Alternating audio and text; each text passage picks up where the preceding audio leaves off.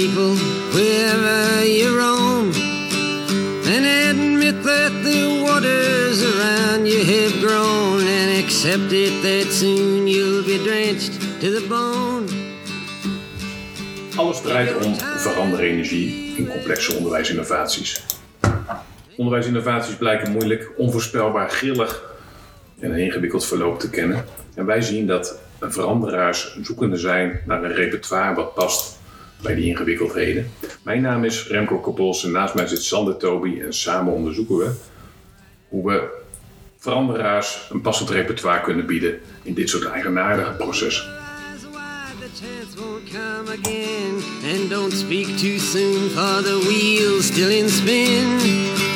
And there's no telling who that it's naming. Was loser, now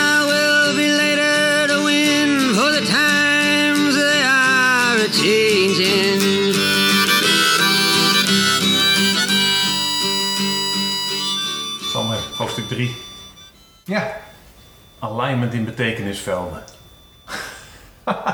alignment, ja. Ja, we hadden het erover, hè? Eh, wat is alignment? En eh, jij zei nog van, nou, ik heb het opgezocht. Maar ja, Geen spectaculaire bevindingen. nee, precies. Nee. Nee, waar hebben we het dan over? Ehm, Afstemming, overeenstemming, gelijkstemmigheid. Eigenlijk alles wat je verwacht bij alignment, dat vond ik weer. ja, en ik moet dan gelijk denken aan het proces van afstemming. Dus wat, wat doe je om alignment te bereiken? Maar waarom, waarom eigenlijk alignment? Wat is, eh, wat is, de- wa- waarom, waarom dit doel? Ja, nou, het start eigenlijk bij onze belofte in eh, hoofdstuk 2. Ja? Ja? Vertel. Nou, in hoofdstuk 2 hebben we beschreven hoe ehm, onderwijsinnovaties zijn en gaan en hoe complex dat is. En eh, dat er allerlei betekenisvelden over elkaar heen buitelen die samengaan, maar ook verschillen en eh, uiteenlopen en, waar coördinatie tussen nodig is. Ehm, en uit, op het einde hebben we de belofte gedaan om ehm, te vertellen hoe die coördinatie tussen die betekenisvelden ehm, hoe je dat als veranderaar kan doen en hoe je eigenlijk ook kan komen tot een soort verankerd nieuw betekenisveld. Nou, met die belofte zijn we toen uiteen gegaan en zijn we aan het schrijven gegaan. Dus daar staat die volgens mij. En dan zeg je daarmee, even terug naar die alignment. Wat je dan dus gaat doen, is alignment organiseren. In die betekenisvelden. Dus samenspel, samen zoeken naar wat die betekenisvelden eh, voor iedereen in, in, de, in het proces betekenen, zeg maar. Precies. Ja. Ja. Nou, volgens mij hebben we dat gedaan, toch?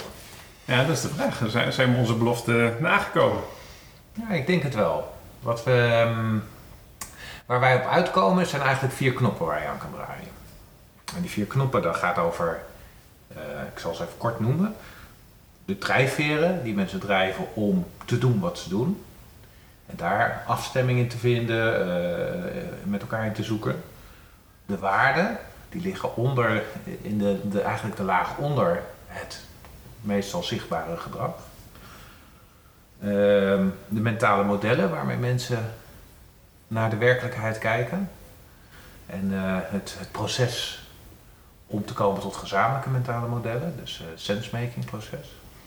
En eh, de laatste knop is eigenlijk een beetje een knop die daar doorheen speelt, is wat doen groepen, en wat, doen het, het, het, het- het- wat doet het lidmaatschap van groepen eh, tussen en binnen de groepen eh, met mensen in al die processen die we beschrijven.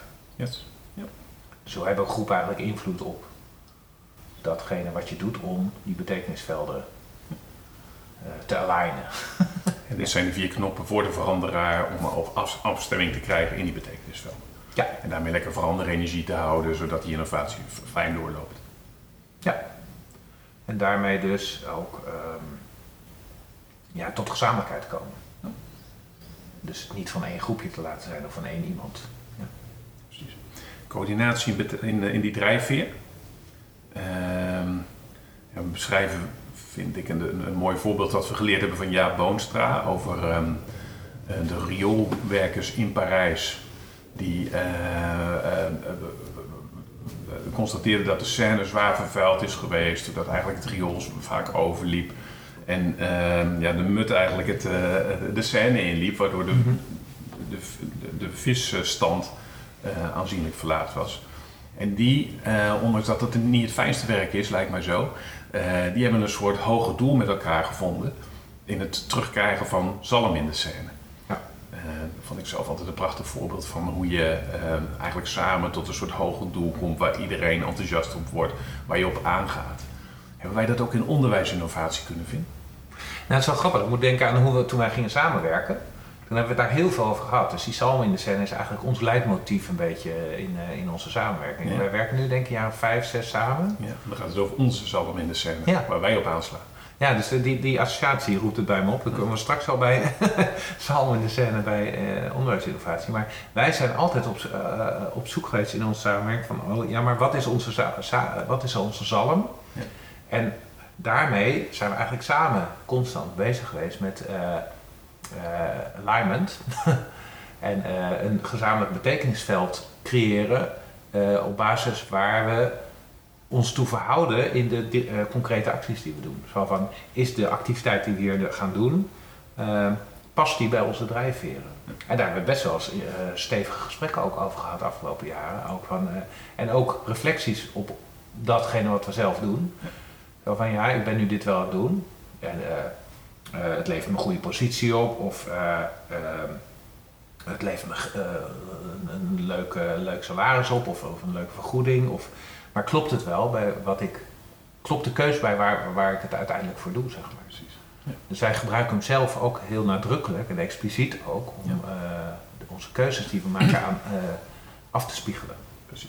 Dus het wordt een soort leidmotief, een soort beeld waar um, je zegt, nou, dit, dit wil ik zijn, dit wil ik doen, hier wil ik staan, deze kant wil ik op, dit vind ik belangrijk. Ja. Uh, en passen de keuzes die ik maak, passen die nog steeds bij dat leidmotief? Ja, en volgens mij is het wel goed om nog even dat, die zalm en de scène, zeg maar, ja, als voorbeeld. Maar de, dus de, dat, die drijfveer, om dat nog even wat scherper te maken. Want dat is best een, ik vind het best, als je hem naast waarde legt, is het wel echt iets anders. Maar het is, uh, ja, het is wel goed om hem scherp te krijgen. Ja.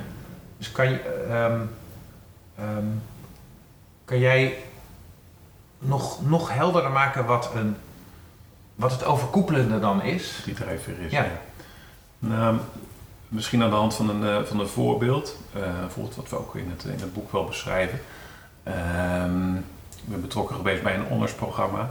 Uh, in dat ondersprogramma ehm, waren, waren verschillende ideeën over, ehm, ja, over, het, over, het, beeld dat we met elkaar eigenlijk wilden bereiken. Ehm, in de zin van, van een, aantal mensen vonden dat de studenten maximaal uit zichzelf moesten halen. Een aantal mensen zeiden van goh, eh, als je een, een, een duo-opleiding doet, is dat ook wel voldoende. Een aantal mensen zeiden van oh, anders moet dat wel, kunnen we dat niet op een andere manier doen. Um, en uiteindelijk vonden we elkaar door een soort eh, nog overstijgende beeld erboven te hangen in de vorm van een ster. En die ster dat gaf uh, met vijf sterpunten gaf de mogelijkheid om om enerzijds voor bijvoorbeeld um, um, docenten te zeggen van goh, ik heb een student die heeft, voldoet aan drie van deze sterpunten. Uh, die andere twee, daar kan ik hem nog wel een beetje, een beetje op, op sturen. Of misschien kan die dat nog wel in de toekomst eens uh, oppakken. Voor managers gaf dat de mogelijkheid te zeggen, nou ik heb zoveel sterren in mijn opleiding, dus ik heb wel aan dat doel bereikt. Of ik heb een aantal sterpunten, samen leidt dat tot deze sterren. Um, voor studenten gaf het de mogelijkheid te zeggen: hé, hey, maar ik, ik, ben echt een ster, want ik uh, onderscheid me van andere bachelorstudenten op dit en dit, uh, dit thema. Dus dat was eigenlijk een soort een, een, een beeld wat boven de, al, die, uh, al die betekenisvelden hing, waar coördinatie op kwam, waar mensen zich toe konden, konden verhouden. Iets waar, ja, waar, waar, waar, je, waar je op kon richten met elkaar. waar mensen enthousiast voor werden. Ja, waar mensen op aangingen. Ja. En het enthousiasme zat hem dan enerzijds in dat, in dat hogere. Hè, de ster is iets hoger, zodat in de ruimte mhm. staat te stralen. Uh, maar anderzijds gaf het ook de mogelijkheid om jouw eigen betekenisveld te verhouden tot die, uh, tot die ster. Dus je hoefde geen afscheid te nemen van je eigen individuele drijfveer. En je, er ontstond wel een soort taal of een beeld waar mensen elkaar weer konden vinden. Ja. ja. ja ik moet zelf denken aan een opleiding waar ik was en waar ze eigenlijk een uh, soort die opleiding is ooit gestart als een afgeleide van een universitaire studie. En daardoor was die opleiding constant op zoek naar van wat is nou onze identiteit. En op een gegeven moment, met behulp van een lector, werd die identiteit gevonden. Zeg maar. En dat, die, uh, dat, dat leverde een heel aantrekkelijk beeld op voor uh, docenten, voor management, voor eigenlijk iedereen die bij die opleiding betrokken was. En dat zag je ook in de, in de, in de keuzes die ze vervolgens maakten. Merk je dat dat constant afgestemd kon worden op van, oh ja, maar dit is, wat, dit is de professional die we aan het opleiden zijn. Dus de gezamenlijke identiteit werd het, ja. werd het gezamenlijke beeld. Ja, precies. En wat was dat voor... Ja, dat is een juridische opleiding. En dus, dus dan krijg je dus uh, onmiddellijk dat... Uh, het universitaire juridische model, dan heb je het over advocaat of rechter of uh, en, bij een HBO-jurist denk je natuurlijk van oké, okay, ja, dit, dat is een, een mindere WO-jurist, zeg maar. Maar daar ontstond dus een beeld van, ja nee, wacht even, maar daar zit, daar zit veel meer in. De, de, de, we richten ons op een ander stuk van dat hele juridische werk. We richten ons op juist op het, uh, het, het, het, het, hele stuk voor dat het juridiseert. Maar, daar, daar, dus, maar daar heb je heel veel grondige juridische kennis voor nodig om, om daar in, in de, eigenlijk net zoals bij in de gezondheidszorg, preventie of, of genezing. Maar juist op het moment dat je in die preventiekant meer zit, dan heb je een heel andere betekenis in dat veld. En dat was heel, een heel aantrekkelijk beeld waar, waar die hele opleiding op aansloeg. En wat ook echt tot effect heeft gehad, dat, dat er vrij ingrijpende keuzes werden gemaakt. Zo van, nou, als wij als juristen dit vorm willen geven, dat betekent dat wij dat als juristen ook moeten kunnen. Dus hebben alle communicatietrainers en uh, sociaal wetenschappers die er eerst de, de communicatietraining en dat soort dingen gaven, die, hebben ze, uh, die zijn weggegaan. En ze hebben dat als juristen ook integraal opgepakt. Ja. Dus dat is een heel mooi voorbeeld van vrij ja, stevige beslissingen die je met elkaar neemt. Ja, op basis van een drijfveer die je met elkaar hebt. Dus die gezamenlijke drijfveer zijn ze naar op zoek gegaan en dat had vervolgens ook consequenties voor een strategie. Ja. Mooi, precies. Dus als veranderaar is dit eigenlijk de eerste knop. Het op zoek ja. gaan naar een, naar een soort gezamenlijke drijfveer. Een hoger leidbeeld waar je allemaal toe kan verhouden, waar iedereen op aangaat. Ja. Een tweede knop is die, um, ja, die, die, die op zoek naar die, naar die gezamenlijke waarden. Of naar de waardesets die er zijn. En kijken of je daar wat, wat afstemming in kan organiseren. Ja. Hebben we daar voorbeelden van? Um, ja, waardesets. Nou, dat is natuurlijk wel een mooi voorbeeld van uh, op het moment dat je naar waarde gaat, dan ga je dus niet naar de, de, de, de zichtbare uitingen, je gaat niet naar uh, de normen, je gaat niet naar de afspraken die je met elkaar maakt, maar je gaat op zoek naar van uh, waar relateren we dit aan? hoe kijken we naar het leven, de student, het onderwijs? niet wat vind ik ervan, maar een, een dieper gevoel van zo zou het moeten zijn, zeg maar. Het is natuurlijk mooi om dat onder, onderscheid te maken, omdat je in de dagelijkse praktijk van onderwijs uh, ben je natuurlijk heel vaak bezig met gewoon het hele operationele en beslissingen nemen. En, ik, ik werk bij een, een doe een opdracht bij een school waarin ze op een gegeven moment merkten van um, we zitten te veel in het operationele. We zijn eigenlijk heel veel aan het managen. Ook als docenten, als managementteam, als directie. En constant aan het managen en misschien zelfs af en toe aan het micromanagen. Um, en we zijn de afgelopen jaren gegroeid. Dus we, we, we uh, komen eigenlijk nu op een punt dat we uh, een gezamenlijk, gezamenlijke basis missen. Waar we onze beslissingen, die we constant de hele dag aan het nemen zijn, naar terug kunnen relateren. Dus de vraag was van, goh, kunnen we niet samen eens een, een traject opzetten waarin die waarden weer opnieuw onderzocht worden, met elkaar besproken kunnen worden, uh, doorleefd kunnen worden. en waarin er aandacht en ruimte is en tijd is om, om met elkaar te onderzoeken wat dan die waarden zijn. En er was wel een soort van waardevisie en dat stond opgeschreven. Maar dat, had eigenlijk, dat leefde niet meer echt. Want ze waren vervallen of nee, ze, ze door de waan van de dag waren ze steeds meer in alleen maar het operationele gekomen. Waardoor dus eigenlijk een school of een, een, een docententeam, een, een, een organisatie, op een gegeven moment uh, mist, niet meer goed weet waar ze met elkaar voor staan. En daar zijn we een traject mee begonnen om dat te gaan onderzoeken. En dat vraagt om heel veel ruimte, tijd, vertraging, En dat is natuurlijk ingewikkeld in een organisatie waarin eh, ja, je, je wordt beloond om snel te, te handelen en te acteren.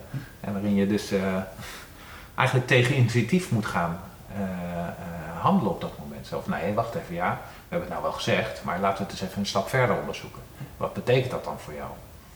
Dus dat is een, dat is een paradoxaal proces, zeg maar. ja, wat wel interessant is om te doen. Dus wij, wij vinden afstemming die waarden, of, of in ieder geval bewustzijn dat er verschillende waardesets zijn en dat dat van invloed kan zijn op het proces wat je met elkaar doet. Vinden we belangrijk. Het op zoek gaan naar die waardesets vinden we belangrijk. Um, en uh, wat ik wel interessant vind is dat jij zegt van ja, maar ik word hier eigenlijk ingezet als veranderaar of als adviseur. Uh, ik word ook een beetje ingezet eigenlijk om een proces te helpen en misschien zelfs wel te versnellen. Maar je reactie zou dan eigenlijk als veranderaar moeten zijn of als adviseur juist, juist niet te versnellen, maar even te vertragen, omdat die waardesets niet zo aan de oppervlakte liggen. Ja. Dat vraagt even tijd en aandacht, energie, vormen, ruimte. Ja. Om, om die met elkaar te kunnen vinden. Ja, en het levert op dat je weer helderder met elkaar hebt. Want het, het, het, risico van uh, vervallen in alleen nog maar managen en alleen nog maar regelen, is dat elke logische volgende beslissing uh, uiteindelijk ook toch een, een pad kan ingaan wat verder afgaat van, van uh, datgene waar je het voor doet. Terwijl het wel een logische stap is op dat moment. Dus wat, je eigenlijk doet is op het moment dat je die waarde weer centraal gaat stellen, is zeggen van nou we gaan even niet op zoek naar de meest logische volgende stap of uh, het meest actieve volgende stap of iets doen, maar je gaat echt even verstillen. Je gaat even van nou ja oké, maar wat vinden we nou eigenlijk belangrijk?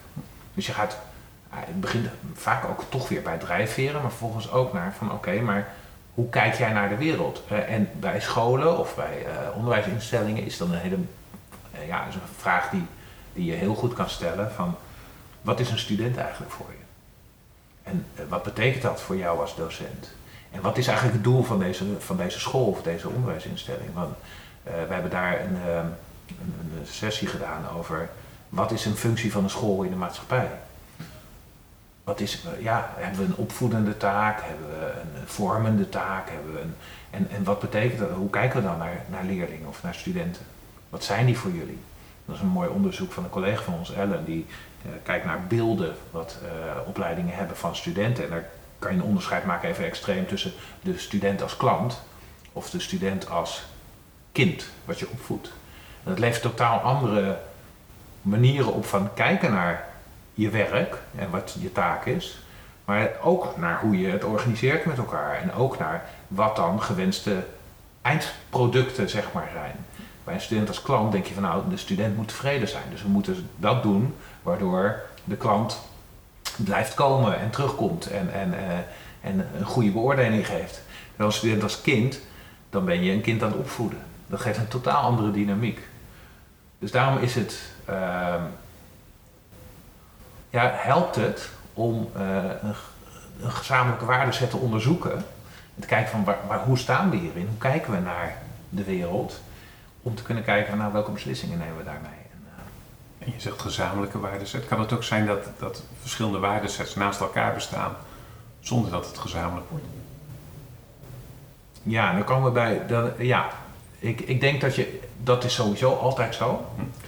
Dus uh, ook bij die school waar ik zit, dan hebben we eerst een soort oriëntatie gaan van wat zijn nou ieders persoonlijke waarden. En dan zijn we daar een metafoor aan het maken van een boom. Uh, en die waarden, dat zijn de wortelen. Maar er zijn ook stronken in die wortelen waar, waar, waarden, uh, waar gezamenlijke waarden ontstaan. Um, of ontstaan, blijken te zijn, zeg maar. En door het gesprek merk je ook dat waarden soms minder ver uit elkaar liggen dan. Maar ondertussen blijven er ook waarden naast elkaar staan. En kijk je soms ook, ik heb bij een opleiding hebben we wel zo'n zo waardeoriëntatietraject gedaan waar we keken van nou, wat is de rol van de docent? Moet hij meer naast de student staan of staat hij er meer boven, als extreem? Hè? Is het iemand die vertelt hoe het moet of is het iemand die samen met de student onderzoekt hoe het in elkaar zit? Ja, daar waren nogal behoorlijke verschillen van uh, uh, hoe je daar naar kijkt en wat je, hoe je jouw jouw rol als docent uh, ziet en hoe je dus ook naar de student kijkt. En vervolgens wat er vervolgens in die opleiding gebeurde, omdat we dat van elkaar wisten en ook wisten van ja, oké, dit is ook wat het is. Hè? Dus dat gaat niet veranderen. Nee, je gaat elkaar er niet van overtuigen, ja, je hebt geen gelijk. Maar, Ehm, maar dan konden we daar wel, mee werken en daar rekening mee houden. Dus wat er toen gebeurd is, is dat er van nou oké, dit vraagt dus ook eh, in ons programma, als, als ons doel is om hier gezamenlijk ons ook eh, een programma te maken waar we ons, ons gezamenlijk goed in voelen, waar we denken, nou hier doen we de goede dingen, dan moeten we aan de beide waarden moeten we ook eh, eh, tegemoet komen. Ja. En dat leverde dus een programma op met verschillende vormen. ja, precies. Waarbij dus die waardesets naast elkaar kunnen blijven bestaan zonder dat je elkaar dwingt om elkaars waarden over te nemen. Ja, en het leverde gesprek op over die waarden, waardoor je dus ook elkaar beter begrijpt en ook eigenlijk wel ziet van ja, nou ja, daar zit ook wel wat in.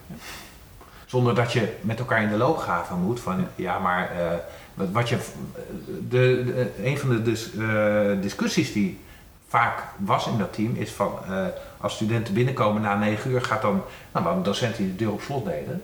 En er waren docenten bij wie eh zeiden van nou je mag bij mij tot kwart over negen binnenkomen en daarna ook nog wel, maar dan... eh, en daar, werd heel, en daar kwamen we niet uit met elkaar. En na dit waardegesprek hoeft het daar dus eigenlijk niet meer over te gaan. Mooi. Ja, ik herken hem ook wel. Dus dat als je iets te laat bent omdat de brug toevallig open was en die stond echt open, dat die docent heel streng tegen je eh, naar je kijkt eh, omdat je, omdat je een paar minuten te laat binnenkomt. Versus een docent die zegt, oh wat fijn dat je er bent. Ja. Eh, en en nou ja, door op zoek te gaan naar die waarden begrijp je elkaars verschillen. Begrijp je misschien ook wel waarom je soms een beetje in, in moeilijke plekken komt met elkaar. En dat is een onderwijsinnovatie wat moeilijker verloopt. Maar ik, ik begrijp dus ook dat je het kunt gebruiken als, ja, als input bij je ontwerp of als, als, als criterium bij je ontwerp of als eh, een van, de, van, de, van, in- van je ingrediënten die je mee zult moeten nemen. Ja, en wat er het ingewikkelde bij is, is dat je dus ehm, het niet oplost, per se. Oplost in de zin van dat je het met elkaar eens wordt. Ja. Ja. En dat is, dat is ingewikkeld, hè? want we hebben die neiging om dat te willen doen. Maar ja, je kunt je ook afvragen of dat altijd ja, of het haalbaar is. En, eh, eh, en soms is het ook gewoon goed om te weten dat dat er is. En, eh, en daar ja, enigszins rekening met elkaar te houden. En dat zou dan de oplossing zijn. Ja, terwijl je het niet oplost. Ja. ja. Dat was de tweede knop. Dat eh, gaat over eh, onderzoek naar de, naar de waardesets die er zijn. De derde knop gaat over de mentale modellen. Ja. Ehm, mentale modellen die, die zien we als het geheel van, van ervaringen, eh, professionele overtuigingen, pers- persoonlijke overtuigingen, ehm, professionele kennis die je hebt. Die eigenlijk een soort je, je filter maakt waarmee je naar de, naar de werkelijkheid kijkt. Ehm, daarvan beschrijven we eigenlijk dat, dat, dat afstemming in die ment- mentale modellen best wel mogelijk moet zijn. Dat je als veranderaar eh, op zoek gaat naar manieren waarop je die mentale modellen naast elkaar kunt zetten en kijken of je het een beetje kan tweaken eh, en, en dichter bij elkaar kan brengen. We noemen dat sensemaking. Ja, en misschien is het wel goed om die mentale modellen nog even iets scherper te krijgen. Want het is, dit is nog heel abstract, denk ik. Eh, Ik denk bijvoorbeeld even een heel simpel voorbeeld is... je hebt een, eh, een roosteraar en een, eh, en een, een, docent. En die kijken vanuit hun eigen mentale model naar onderwijs.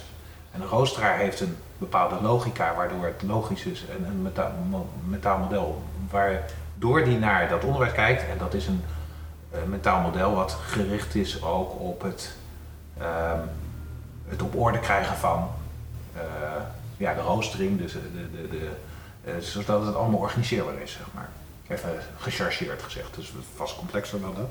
Een docent kijkt vanuit de inhoud van, goh, is het logisch dat er een bepaalde volgorde in, eh, in eh, onderwijs eh, eh, opvolging zit, in vormen. En, eh, en dat kan nogal botsen, omdat het vanuit de ro- roosteraar logisch is. Die kijkt vanuit beschikbaarheid van docenten bijvoorbeeld. Zegt, nou, dan doen we op maandag een training en op, vrij, eh, op woensdag de, de, de werkgroep. Terwijl de docent zegt, ja, maar die werkgroep moet voor die training. Precies. Dat is En- een soort basiskennis die je eerst moet hebben voordat je die training in zou kunnen gaan. Precies. Ja, en daar, daar conflicteren die, die, die, die mentale modellen. Ja, en dat is een, een, een uitvoeringsvoorbeeld, maar dit heb je ook in ontwerp en in, in, in, in, constructie van nadenken over onderwijs en hoe dat in elkaar zit. Bijvoorbeeld eh, een, financieel, een financieel gedreven mentaal model van onderwijs moet betaalbaar zijn.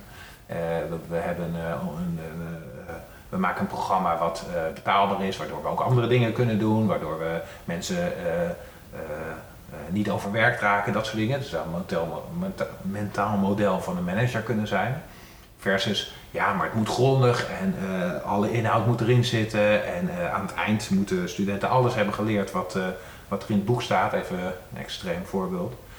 Waardoor je, ja, en dat, dat kan ook met elkaar bijten. Nu beloven we net dat, dat wij als veranderaars wel manieren weten waarop je die mentale modellen wat meer kan coördineren. Ehm, nou, ik heb bij, bij jou ooit een prachtig voorbeeld gezien bij een innovatie die jij leidde, waarin je in verschillende stappen eigenlijk tot een, in dit geval een werkveldkaart kwam. Ja. Eh, zon- zonder dat je ehm, iemand, iemand dwong om daarin mee te gaan, maar eigenlijk steeds een stapje verder die werkkaart maakte en mensen steeds daar, daar een mening over liet geven. Eh, net zolang tot iedereen zei, ja, zoals die er nu voor staat, zo zie ik hem wel zitten. Is dat een voorbeeld van, van sensemaking eh, die we zouden kunnen aanraden aan andere veranderaars?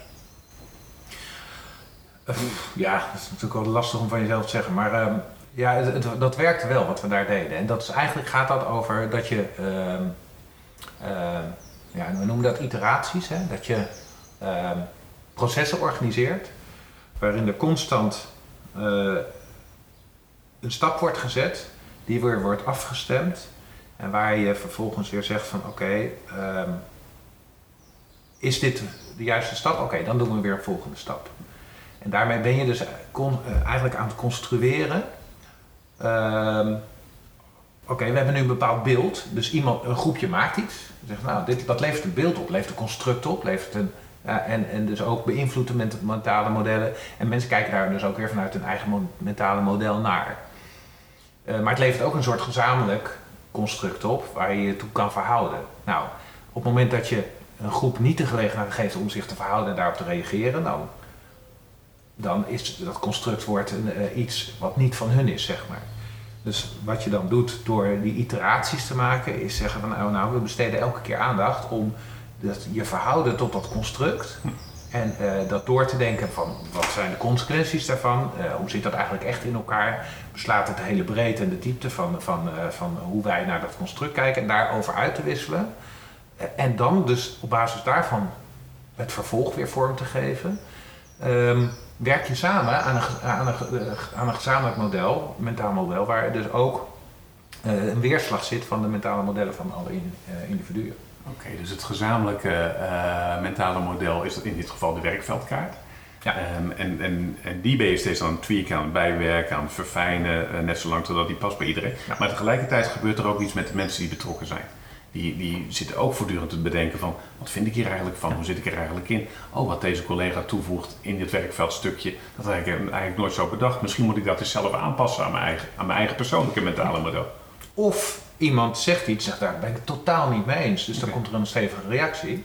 En dan ontstaat daar ook weer iets. Dus, de, de- dus juist door die interactie, door, eigenlijk door het gedoe te organiseren rond, rond iets inhoudelijks waar je het in eerste instantie misschien nog helemaal niet over gehad hebt en waar je het misschien over oneens kan zijn, ontwikkelt zo'n construct zich. eh, en en eh, ja, kunnen mensen zich verhouden. Mooi. Ja. Als veranderaar kun je hier ook op een andere manier mee spelen. Dus, dus ehm, een proces wat minder makkelijk loopt, waar wat gedoe is, wat, waar, wat, waar, waar, waar- waar stagnatie zit, waar de veranderenergie even niet loskomt. Ehm, stel je, je maakt iets eh, en je, je legt dat voor aan die groep. Je zegt, hey, dit, dit, is eigenlijk, dit lijkt me een fantastisch idee. Eh, dan, daarmee kun je een groep uitnodigen om, om te reageren op jouw ding. Ja. Ken, je een uitwerking daarvan? Ehm. ja, eh, nou ja, wat, wat je kan doen is bijvoorbeeld zelf met een model komen. Ja. En ja, waarvan je weet van ja, wacht even. we- we- we- wat ik heb meegemaakt is dat de groep, ja, dat we daar de hele tijd omheen aan het praten waren. Zo van ja, we moeten iets. hè. En dan kan je wachten tot er iemand het eh, initiatief neemt, tot er iets gebeurt. Maar je kan ook zeggen, nou dan, dan gooien we er een, eh, een eh, construct in. We gooien er een plaatje in of een, een voorstel. Of een, en dat levert reactie op. En daardoor gaat de groep in beweging, zeg maar. Dat is een vorm. vind ik ook het mooie van bijvoorbeeld met scenario's werken. Dus dat je, dat je, Ja. ehm, eh, je krijgt een opdracht die zegt ik maak drie of vier verschillende uitwerkingen daarvan en ik laat de groep daarover het gesprek houden. En dan gaat het nog niet eens zozeer volgens mij over de, de exacte keuze of het scenario 2 of 3 wordt, maar meer over wat vinden van die verschillende scenario's en dat je daarmee ophaalt hoe ieder zijn mentale model zit. Ja, en het laat, want ik, ik heb nu met twee eh, opdrachten te maken waar met scenario's gewerkt wordt. En bij de ene hebben we gekozen om juist heel erg extreem verschillende scenario's te, eh, te gebruiken. Waar dus daardoor vooral het gesprek, hè, dus wat, dat is eigenlijk gericht op de, op de, op de sensemaking proces van die mentale modellen. Terwijl bij de andere groep zijn er eigenlijk meer drie varianten van eenzelfde scenario. Ehm, waardoor je meer naar een keuzeproces toe gaat, zeg maar. Het zijn allebei vormen van sensemaking, maar ze zijn wel echt wezenlijk verschillend. Het ene is nog veel meer verkennend en het andere is eigenlijk al richt- richtend. En ik kan me voorstellen dat dat ook in verschillende fases van processen, eh, ja, dat je dat anders inzet. Als veranderaar kun je in ieder geval mooi spelen met het, eh, met het afstemmen, met de coördinatie in de mentale modellen en het sensemakingsproces is daar, werken we daarin uit. Ehm, en ik denk dat het een belangrijke tool is voor je, in ieder geval een belangrijke derde knop als veranderaar. Ja. Eh, om, om, om te kijken of je veranderenergie weer los kan maken en afstemming kunt krijgen in het betekenisveld. Die laatste, Sander, die laatste knop, groepen. Wat doen groepen in dit, eh, Nou ja, het gaat hier natuurlijk spel? constant over, over mensen met elkaar. Dus, dus we hebben, eh, want eh, kijk, in je eentje veranderen is helemaal niet moeilijk. Je gaat zitten, je gaat tekenen en je zegt, nou, dit wordt het. Maar het proces van onderwijsinnovatie is juist zo ingewikkeld omdat je het in complexiteit doet, omdat de betekenisvelden deinen en allemaal be- bewegen. En omdat mensen met elkaar eh, tot eh, eh, gezamenlijke betekenisvelden komen. Maar dus ook dat er eh, verschillende betekenisvelden zijn die met elkaar botsen. En groepen hebben daar een belangrijke rol in. En dan gaat het over mensen in een groep, binnen een groep. Kan je met elkaar verschillen. Maar dan krijg je zo'n betekenisveld wat aan het deinen is en wat op een gegeven moment eh, meer eh, tot stilstand komt en waar, waar een soort van eh, ja, common frame of refer- reference, een soort gezamenlijk beeld ontstaat. Of waarin je in ieder geval helder hebt van nou, zo denken wij erover en hij denkt daar net iets anders over of zoiets. Hè. Maar dan ontstaat er wel een soort overeenstemming. Ehm, maar als er meerdere groepen zijn, en die zijn er eigenlijk altijd, dan ontstaan er ook groeps, of zijn er altijd groepsprocessen aan de gang die dit ook beïnvloeden. Namelijk alleen al puur het feit als je twee groepen hebt, dan ontstaat er al eh, in-group, out-group gedrag. Eh, en de neiging van mensen is om de in-group altijd eh, fijner te vinden dan de out-group. Dus je hebt de neiging om positievere eigenschappen aan je groepsleden van de in-group toe te schrijven. aan De, de ingroep is de groep waar je bij hoort. ja, de groep waar je bij hoort en de outgroep is de groep ja, Waar je niet bij hoort. De rest. en dat kunnen ook verschillende groepen zijn. En alleen al dat effect heeft eigenlijk een, een, een, een, een, ja, een constante invloed op eh, dat gezamenlijke sensemaking proces. Sterker nog, op het moment dat, dat er eh, doelen zijn of die, die, die die groepen een beetje uit elkaar drijven. Eh, in onderwijsinnovatie denk ik dan aan bijvoorbeeld twee, twee eh, bloedgroepen in een, eh, in een opleiding. Hè? Dus één meer de ene inhoud heel erg gericht en de andere op de andere inhoud. En dat moet samen in een opleiding komen. Ja, dat, daar zit al een soort natuurlijke scheiding tussen die groepen.